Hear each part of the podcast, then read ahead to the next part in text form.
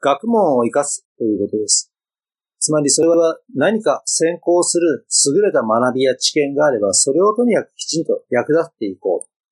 経験値だけによらない。汗水垂らしていくことの価値は否定はしませんけど、ただそれだけを価値だというのは、ちょっともったいないなと思っています。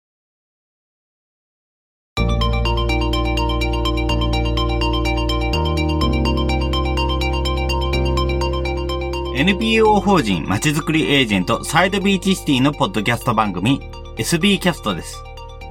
この番組は様々なステージで地域活動、コミュニティ活動をされている皆様の活動を紹介。活動のきっかけや思いを伺うポッドキャスト番組です。進行を務めますのは、私、サイドビーチシティにて DX 推進サポートなどの活動を行う高め知恵です。どうぞよろしくお願いいたします。それでは今回のゲストは、アカデミックリソースガイド株式会社の岡本さんでございます。岡本さんどうぞよろしくお願いいたします。はい、よろしくお願いします。よろしくお願いいたします。それではまず早速ではございますが、自己紹介からお願いできますでしょうか？はい、横浜で活動しています岡本と言います。アカデミックリソースガイド、今は頭文字を取って ARG という会社を経営しています。まあ、会社は基本的にはですね、図書館とか博物館、あるいはまあそういった公共施設、公共の文化施設をまあプロデュースする、デザインしてプロデュースするという仕事を中心的にやっています。どうぞよろしくお願いします。よろしくお願いします。プロデュースということで、図書館などの公共施設とプロデュースされているんですね。ありがとうございます。それでは、こちらの活動についてですけれども、まず、こちらの詳細な内容、どういうようなことをされているのかなどお伺いできますでしょうか？はい。会社自体ですね、もうできて14年経ちますが、えー、基本的には一貫して、そのプロデュース、デザインプロデュースというのをしています。まあ、ただこれはですね、なかなかどんなことしてるかっていうと、ちょっときょとんとする感じかと思います。あの、まず皆さんにご想像いただきたいのは、それこそ住んでる街に図書館とか博物館、ミュージアムですね。えー、市民センターとか、様々な公共施設があると思います。で、まあその施設を作っていくわけですけれど、作っていくってどういうことか。あの、ふとこう、想像つくところで言ったら、まあ、横浜でも市内で最近たくさんの公共工事を行われていて、まあ、建築工事を思い浮かべるかと思います。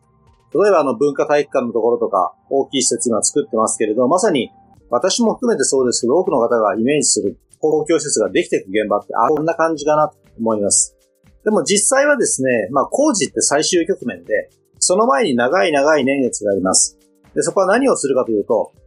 どんな、まあ、構想、基本的なコンセプトでその施設を作るのか。さらにそれを具体化して、どんな計画にするのか、まあ、具体化していくシーンですね。そしてどんな人を設計者として選ぶのか。設計してくださる、まあ、建築士、専門の設計者がいるわけですが、そういう方々を選んでいく。そして設計者を決めたところで、設計者の方が決まったところで、じゃあ、この計画を実現する、まあ、具体的な空間のデザイン、設計というのを行っていくんですが、まあ、それをサポートする、随伴していく。まあ、設計者の方や自治体の方、まあ、こんなサービスを実現するためにはこんな空間が必要だ。こんな機能が必要だ。まあ、設備や施設の話をしていって、そうやって設計が出来上がり、そうやって初めて、まあ、工事に進むということになります。まあ、ただし、工事が進んで、いわゆる竣工して、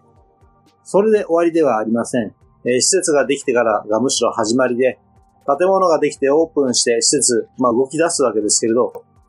日々思いもよらないことが起きます。まあ、そういった際に、まあ、どういう対応をしていくのか。まあ、それをあらかじめむしろ考えておいて、こういう使われ方、こういう想定外の事態が起きた時には、どう対処するべきなのか。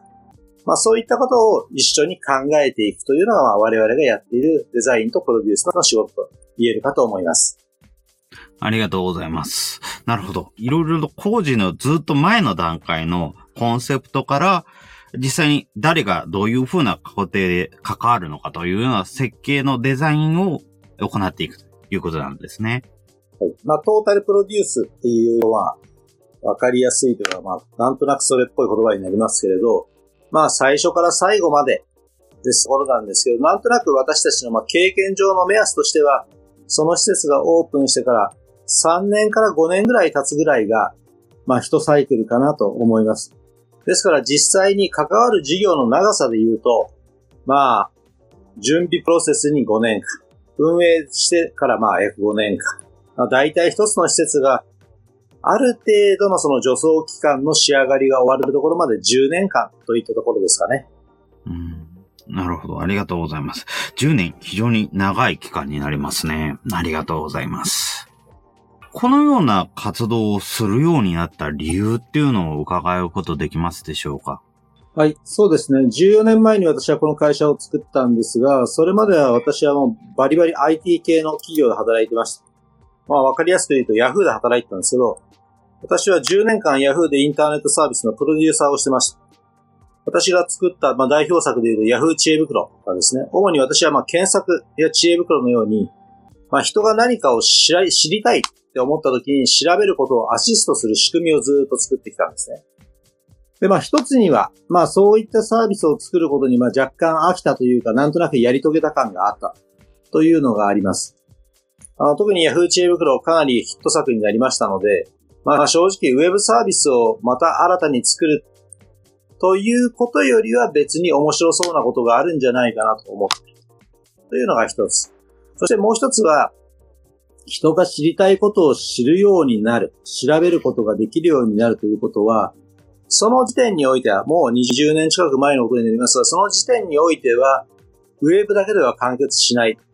実際の私たちが日常にこう暮らしている少し専門的な言い方をすれば実空間。実空間の空間の中をもっと変えていかないと、人の行動ってのはなかなか変わらないと考えました。で、そういう中で、まあ、考えたのが、図書館のような、あるいは博物館や美術館のような、まあ、社会的な教育施設、社会教育施設、文化施設をもっと刷新していく、変えていく。そういう発想があり、まあ今の会社を作って、まあ幸い、仕事にも徐々に恵まれてきて今に至るということになりますね。なるほど。ありがとうございます。人が知りたいことを知るというところから、ウェブだけでは完結しないというところに気づき、そこから実空間へのアクセス、図書館とか公共交換のアプローチに移っていったということなのですね。はい。ありがとうございます。非常にやはり実際にウェブでの知りたいことを知るという工程に関わってきたからならではこその考えの転換になってくるのかなというふうに思いますね。ありがとうございます。続きましてですけれども、その他活動について主に例えば対象としている人とか、それを見て関わっていってほしい、変わっていってほしいなというような人などいらっしゃいますでしょうか？基本的には私たちの仕事ですと、誰もが使う、特にまあ例えば公共図書館、様々な主に自治体が設置している図書館ですね。横浜市の図書館なんかもそうですけれど、そういう公共図書館というのはまあ利用者を選ばないというのがまあ基本的な位置づけです。誰もが利用できる。そして利用にあたっては個別に対価を請求されることは原則的にありません。まあだからこそ、どういう人に知ってほしいか、あるいはどういう人に関わってほしいかというと、やはり、それは行儀のいい回答になりますけど、誰にでもではありますね。ただ、そう断った上で、あえて言うと、子供と若者だと思っています。それは正直、様々な多くの世代が関わって物事を決めていくということ確かに大切なんですけれど、今の私たちの社会においては、量、世代ごとの量、人数という意味で言えば、尋常ではないぐらい若者、子供が数を減らしている。そういう社会を私たちは生きています。しかし、この先を10年、20年、30年という時間で考えていったら、この先の中心的にいるべき人は、今子供や若者である方々であって、その世代の方々が様々な社会的な、まあ、意思決定の中心にならなくてはいけない。私自身は強く感じています。まあですからこういった場を作るときにも、そういう世代の方々にもっともっと参加してほしいし、こういうことを知ってほしい。まあそれを知らないと、まあ端的に言えば、損をする言って良いでしょう。若者の参画が少なければ、その人たちの声は反映されることはなかなかありません。あるいは勝手に代弁されてしまう。そうではなく、やはり自らの言葉で、こういうものが必要だ。ということをぜひ語っていっていただきたいし、同時に、まあ私は今50歳ですけれど、上の世代としては、そういう場面において若者が、若者だからいいこと言ってるとか、子供の声は新鮮だ、みたいな、大人の側でのこう価値の決めつけではなくて、とにかくその場で一緒に話し合うパートナーとして、フラットな関係で若い人たちにたくさん参加していただけるような空間、そういう環境を作っていきたいですね。うん。ありがとうございます。そうですね。こちらのお話について、本当に、あの、あえて言うと子供と若者ですとか、若い人にもっとこういうようなところにアクセスしてほしいという話、非常にやっぱり、あの、図書館総合店などいろいろなイベントで、岡本さんがお話をされてるのを聞いて、非常にその思いが強いというのを感じていますけれども、例えば、このような、本当に子供と若者の世代、実際、やはり特に子供でも大体もう中学ぐらいになってくると結構他の学校以外での活動が多くなってきて忙しくなるというのもありますし、大人、若いうちはともかく、やはり仕事のこと自体で頭がいっぱいになってしまう。あるいは、私生活の方でボリュームが大きくなってなかなか関われないというところはあると思います。このような状況を変えて、あえて、もうこのような高級空間にどんどん積極的にアクセスしてほしい。そういうふうに流れを作っていくためには何が必要だと思われますか？基本的に、あの、いくつかまず大きな前提があって、まず第一はやっぱり子供若者がもう少しやはり時間を自由に使える。まあそういう隙間の時間を社会として設計していくことはやっぱ大きい、大きいな、すごく重要だと思います。やはり子供と若者の忙しすぎるというのがありますね。でこれは実際に仕事をしていても、なかなか、例えば何かのワークショップをやる際に中学生や高校生に参加してもらおうと思うと、1年前から用意しないとまず間に合わない。学校行事の都合なんかがやっぱ入ってしまう。というのは非常に大きく、やはりそういったまあ学校に非常に負荷がかかるようになほどに学校には社会が依存してしまっているという状況を、これは大人たちの側がもっと意識して変えなくてはいけないと思います。ただそれはあの、鶏卵のところもあって、じゃあそういう若者や子供が過ごせる場所があるかっていうとあまりないわけですよね。まあ、だから結果的に学校が子供を預かってくれればいいという発想に行きがちになり、ここは少し長い時間が必要だと思うんですが、しかしそんなにゆっくりもしていられないので、場所を作っていく。過ごす場所を作っていくということが、まず一つは欠かせないんだろうなと思っています。うん、そうですね。と同時にですね、あの、参加の敷居を下げる。まあ、敷居というよりは正直言えば、手間暇を下げることに尽きると思っていて、この場がそうであるように、オンラインで参加できる。もうほぼこれに尽きると思います。でちなみに、はい、子供たちは、若い人たちは、こういうインターネットやスマートフォンとか、こういった様々なツールをめちゃくちゃ使えます。私も長年この仕事をしてきた人間ですけれど、私なんかから見てもすごい使える。だから、課題は子供たちの方にはないんです。子供たちは使えるんですね。で、でも、そういう参加形態を社会が認めていない。なんとなくリアルで対面することが重要だ。っていうことを大人が理由にしがちな問題を何とかしたいですね。ちなみになぜ大人が特にそういうやり方を尊重するか、あの、大好きがあって、うん、もちろん対面で議論することが大切な局面も確かにあります。ですが、単純に参加しやすさっていう観点で言ったら、やっぱりオンラインでアクセスできる必要があり、その時に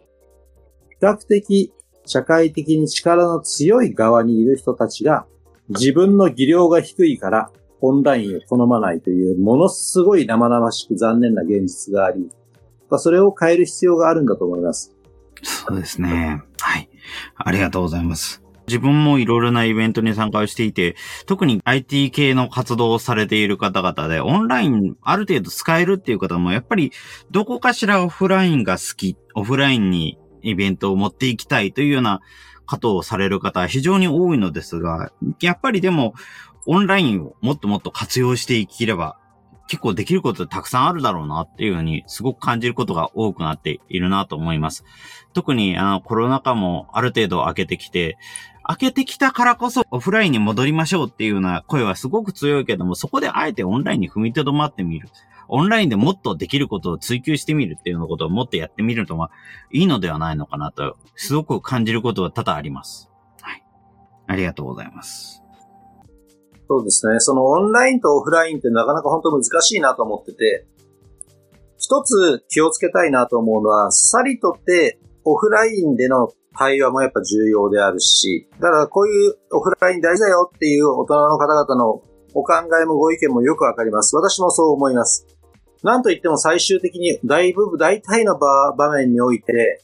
人は面と向かって対峙するということから、まだまだ世の中の仕組みは変わらないし、それが画期的に変わるのって、多分今生きてる人がみんな死んだぐらいの時間が、経過が必要だと思うんですね。だからそういう意味では、対面した時の対人的なコミュニケーション能力を高めるということはもちろん重要。だけれど、それだけを大事だっていうあまりに、オンラインであることが排除されても困ると思うんですよね。うん、あと、様々な人が参加するということを考えたときに、例えば、体が障害がある、何かの不自由がある、あるいはご自身がそうでなくても、家族の介護が必要だという方にとって、対面って非常にやっぱハードルを高くしてしまう。そういう方にとってやっぱりボタン操作一つで参加できるという仕組みを作っていくということに対しては、やっぱりフェアネスのためにもコストをかけなくてはいけないんじゃないかなと思っています。特に公共施設を作るような場面においては、それはやはり欠かせないことではないかなと思っています。うそうですね。はい。ありがとうございます。本当にオフラインも重要ですけども、本当にうまくバランスをとっていくというようなことは必要になってくるのかなと思います。そして、オンラインでの取り組みという点で言うのであれば、本当に今は自分も障害がある方の活動に関わる機会も多く関わっているんですけれども、やっぱりそういうようなところだとオンラインってすごく活発に使われていて、なんだかんだ言ってオンラインで会話がまとまって、オフラインにすると途端に人が減ってしまうっていうような悩みに直面をするということは非常に多くあります。なので、やっぱり使っているところは使っている。ただ使ってないところはとことん使っていないという非常に両極端になってしまっているなというの感覚はありますね。はい。ありがとうございます。例えば、こういうような課題について、えー、岡本さんとして、じゃあ、どのようなイベントを考えていこうかなとか、どのような活動、デザインをしていこうかとか、そういうようなものを考えているものは何かございますでしょうか？基本的にはですね、やはり物事の、物事を決めていく現場に優先的なぐらいの勢いで子供と若者が参加してもらう。まあ、そういう仕組み作りに尽きようと思ってます。で、それは、例えば人数っていう点で言っても、普通に人口比で割ってしまったら、若者に対する配分って少なくなってしまうんですよね。さっき言いましたように私は今50歳です。1973年に生まれました。だから今の子供たち、若者たちにとってはもう親のような世代です。私は同世代人口が200万人います。つまり1973年に生まれた人は200万人を超えているんです。でも今生まれてる子供って同世代人口80万人ぐらいですよね。正直これ1970年代第二次ベビーブームに生まれた世代に比べると3分の、だから普通に人口割で人数振ってしまうと若者の声ってめちゃくちゃ通らないんですよ。では、それでいいかっていうのが非常に課題で、私はそれはもうかなりまずいと思います。やはり特定の世代世代の意見が強くなってしまう。まあ特にこのまま社会が老いていけば、私の世代は勝ち組でしょう。同世代人口多いですから。うん。でもそれでいい社会になるかというと、やはり違うと思うんですね。それは基本的に多数の支配になってしまう。むしろ様々な声がもっと多様に響き合う関係性というのが重要で、そうなると、やはり若い世代、子供世代、人数的に、ハンデを追う世代の声を優先的に届ける必要がある。まあそういう仕組み作りが一つ必要だと思っています。そしてその際に、なさる方々にも考えていただきたいんですが、こういう振る舞いをやめたいと思うんですよね。私たちは何かあって、そういう現場において子供たち、若者たちの意見を聞いたときに、すごい。おこれはいい意見だ。あるいは高校生らしいフレッシュな意見だ。大学生らしい視点だって言いますけれど、結構ふざけてると思うんですよね。それって子供の割にはできるっていう評価してる側の大人の側の意識が明らかに反映されてます。でも本当にそうでしょうか？実際私は知ってる、まあ優れた20代ぐらいの友人たちは、いや、賞味ですごいですよ。20代とか関係ないです。だからそういう意味では、すごい子は10代ぐらいからすごい。そして今の私じゃ、今の私でもあるいは当時のかつての20代だった私ももう叶わないです。それぐらい優秀。それは若いからという下駄の問題ではなくて、ジャスト優秀。そういうことを我々がもっと認めていくように変えていきたいです。だから今最初の問いに変えれば、私自身が何をしていけるかというと、自分がそうやって作っていく様々なワークショップなり意見交換なり、シンポジウムなりの場において、若いからという下駄を周りが履かせずに、フェアに対等に競い合えるような関係性を作る。ということに尽きようと思います？だから逆に言えばそれは、上の世代の方であっても、どんなに優れた経験をお持ちであっても、その現場において望ましくない振る舞いをしてれば、バシバシと批判されるということだと思います。でもそれが望ましい社会ではないですかね。うん、みんな本気でぶつかり合い、年を取ったからとも思われない。若いからとも思われない。ジャストその人としてお互いに尊重し合えるような関係性をギスギスならない程度に緊張感持ちつつ、そういう場を作れたらいいんじゃないかなと思っています。はい。ありがとうございます。そうですね。まさに、そのより、フェアな関係を作る。あの、別に年齢がどうだからといって対応を変えたり考え方を変えたりしないっていうのはすごく重要だなと思います。自分も以前、なんかオンラインの演劇を自分は見ていて、あの、学生さんがメインで活動される機会っていうのはあったんですけども、その時すごく感じたのが、すごいとか、可愛いとか、そういうような感情を出すのが逆に失礼に感じるものがあるっていうのをすごく感じたところだったんですね。だからそういうように、やっぱりこの言葉って立場的にこういうような、やってること的にそれは失礼に当たるんじゃないかとか、そういうのをもうちょっと思ってみてほしいなっていうのはなんとなく感じました。その演劇とかを見て。ですので、やっぱり本当に年齢が、下だから、これができてすごいとか、そういうようなことを言わずに、もうこの、その意見がすごいのか、その意見が何らかの課題があるのか、ここをどうにかした方がいいのかとか、そういうところに突っ込んで話をした方が、多分、とても話が弾みやすくなるだろうなっていうのはすごく感じますね。そうですね。本当にその通りだと思いますよ。東京オリンピックでスケボーで金メダル取った優秀な選手たちがいましたけど、彼女たちを見て若いのにすごいなんて誰も言わないじゃないですか。ジャストすごいですよ。だって世界一ですもん。うん、だから私たちが大人な顔して、若いのにすごいねって言ったら、まあ、フルボッコになるわけで、すごいものは本当にすごいだけ。っていうのを、やっぱりああいう優秀な若手を見てて、つくづく思いますし、私は最近思うのは、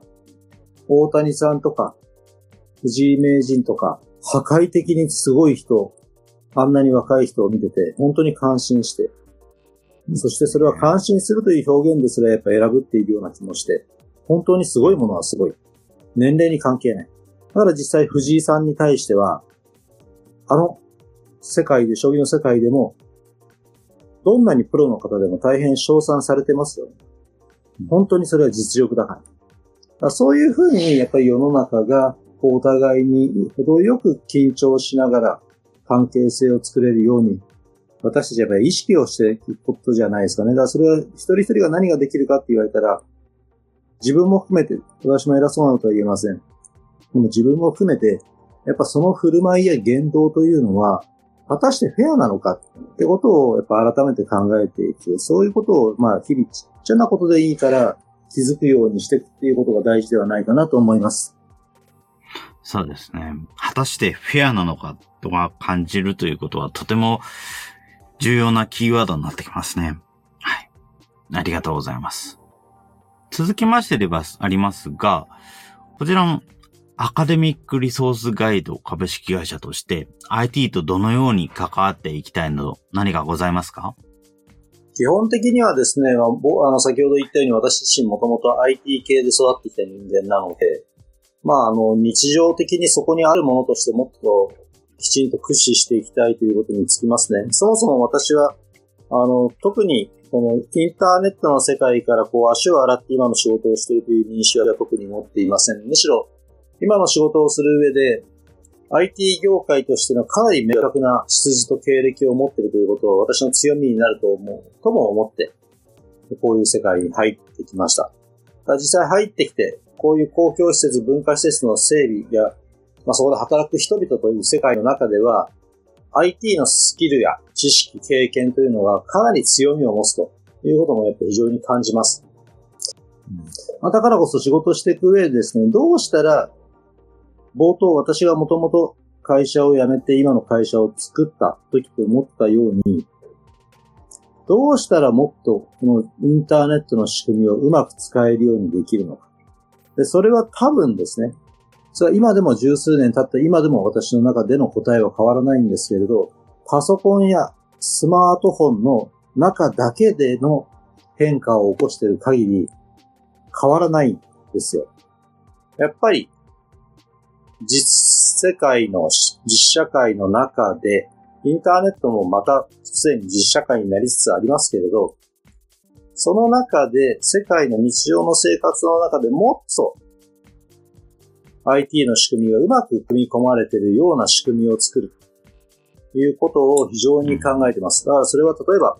図書館に行っても図書館で本を貸し出すとき、あるいは座席を予約するとき、本当にその IT の仕組み、今使、たくさん使われてますけど、本当にそれってスマートなのかっていうと正直そんなスマートには見えない。それをもっともっとスマートにしていくこと。別にそれはかっこいいからということではなく、誰にも使いやすいからです。誰にとっても使いやすい。それが、それを使うという障壁、ハードルを下げるわけで、そういうところにもっともっと IT を役立っていきたいなと思います。その意味では、まだまだできていることは随分良くなった。特にスマートフォンの登場によって随分良くなったけれど、依然としてやっぱりまだまだ課題が多いし、だからさっき言ったように、シニアの方を中心にオフラインを望まれる声が依然として強くあるのは、一方で、それはその人たちが苦手だからということだけを責められるわけでもなく、IT 屋の一人としては、もっといい仕組みを提供できてないからそうさせてしまっている。まあそうやっぱ受け止めて考えたいし、変化を実現していきたいとは思ってますね。ありがとうございます。そうですね。やはり、パソコンやスマートフォンの中だけで変化が起こっている。それだけではまだ変わらないっていうのは本当にそうだなと思います。今特にあのつながる方法としてインターネットを使っているという方も非常に多くなっておりますし、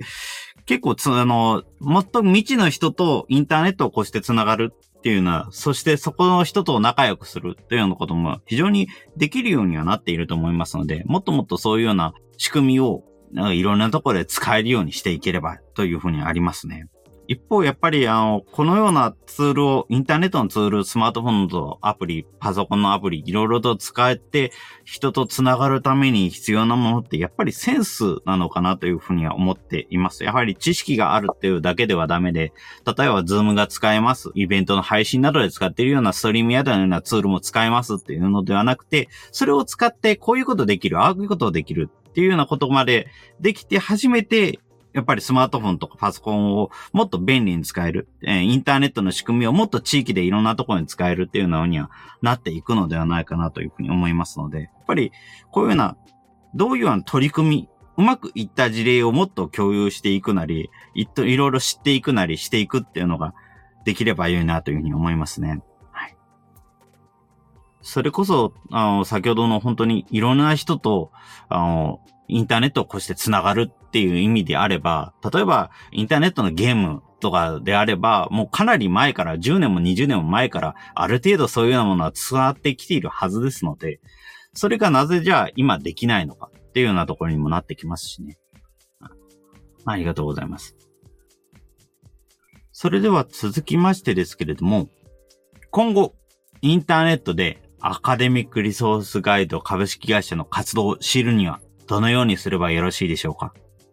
はい、ありがとうございます。あの、アカデミックリソースガイドという会社、もともとはですね、同じ名前のメールマガジンから始まっています。それは1998年に創刊しました。もう今年で25年ですね。私は人生の半分、インターネットをアカデミックに使っていくためにはっていうことをテーマにしたメールマガジンを出してきました。ちなみに Yahoo に入る前です。Yahoo が私を採用してくれたのもそのメールマガジンに出してたことを、まあ、向こう側が採用者が知ってたからなんですけれど、そのメールマガジン、あの、今でも出ています。毎週月曜日に、えー、刊行されて無料ですので、あの、ググればメールマガジンのサイトが出てくるので、まずはそれを見ていただくというのが一番良いかなと思ってます。あの、会社のサイトもありますし、まあ、Facebook や X での発信もそこそこやっていますけれど、あの、一番ありがたいのはやっぱり、あの、もはや生活の一部ですけど、メールマガジン毎週出してるので、まあ、ウィークリーでどんな活動をしてるかということが、まあ、なんていうんですかね、週めくりのカレンダーぐらいの感じでわかる。まあ、それをご参考いただくっていうのは結構良いんじゃないかなと思っています。そうですね。ありがとうございます。会社のサイトの他に、あとは SNS の他、あとはメールマガジンを見て確認してほしいということですね。ありがとうございます。こちらの方は、こちらの音声の概要欄にも記載されておりますので、もしよろしければね、そちらの方もで確認をいただければと思います。はい。ありがとうございます。それでは、今後、例えばやりたいこととかやってみたいことなど何かございますか？この放送の時にはもうすでに表に出てますけれど、私はあの、ちょっと別の会社を友人たち、それをさっきお話しした若い友人たちと作ることになっているというか、まあ実際すでに設立してるんですけれど、まあその頃にはより大きなこう広報されてると思いますが、子供と若者がもっと社会において、社会のメンバーとして対等に関わっていくようなことをまあ支援する会社を始めます。まあすでに始めています。で、これからやっていくこととして、今の仕事、会社のアカデミックリソースガイドの会社もしっかりやっていきますけれど、そういった新しい取り組みもしていきたいなと思ってます。実際、今まで、このここに至るまで十数年の中でも、あの、常に、まあ一つの会社だけではなく、何かの NPO をやったり、ボランティア団体、震災支援の活動をしたりと、大体まあ3つ4つの肩書きを持って生きてきてるんですけれど、今は先ほど繰り返し述べたように50歳にもなったし、私は子供がいないので、これからのまあ5年、10年を考えたときに、次の世代に対して真剣に何ができるかというのを今から考えたいなと思っています。これはあの決してあの人がどうこうではないんですけれど、周りの世代、まあ、特にやや自分より先輩の方々を見てて思うんですけれど、60歳になってから何か始めようって人によっては時間がないってことを感じるんですね。定年したら何か新しいことを。でも、その時から始めようと思っても、実際なかなか体が動かない。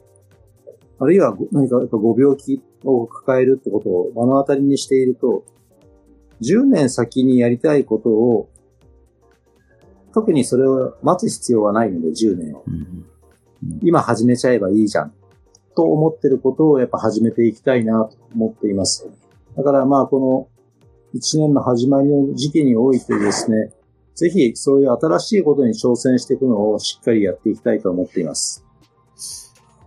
そうですね。ありがとうございます。本当にこの子供と若者が社会のメンバーとして対等に関わっていける場所ということで非常に楽しみにしております。はい。ありがとうございます。それでは最後になりますけれども、アカデミックリソースガイド株式会社の活動のキーワード、こちらをお伺いできますでしょうか？なかなか改めて悩むというところがあるんですが、アカデミックリソースガイドはメールマガジンの時代から、やっぱりそのアカデミックということをすごく大事にしてきました。で、今でもそうです。で、我々はやはり会社として、まあ、コーポレートメッセージを言ってるんですが、固く言えば社税ですね、として掲げてるのは、学問を活かすということです。つまりそれは何か先行する優れた学びや知見があれば、それをとにかくきちんと役立っていこう。経験値だけにやらない。汗水垂らしていくことの価値は否定はしませんけど、ただそれだけを価値だというのは、ちょっともったいないなと思ってます。様々な学びをもっともっと活かしていくということが、まあ、私たちがこの会社でやっていることの価値そのものだと思っているので、まあ、それが重要なキーワードではないかなと思っています。学問を活かす、はい、そういう社会を作っていくということを引き続き努力していきたいと思っています。うん、ありがとうございます。そうですね。学問を活かす。はい。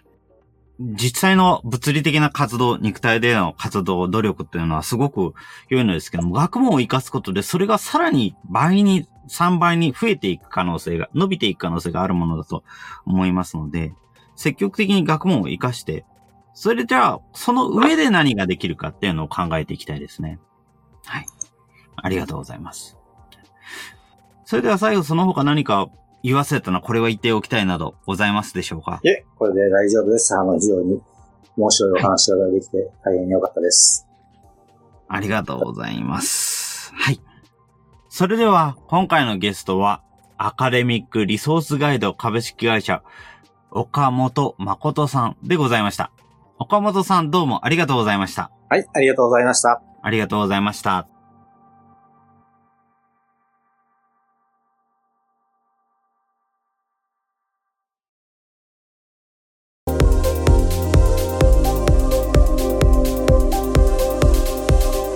今回は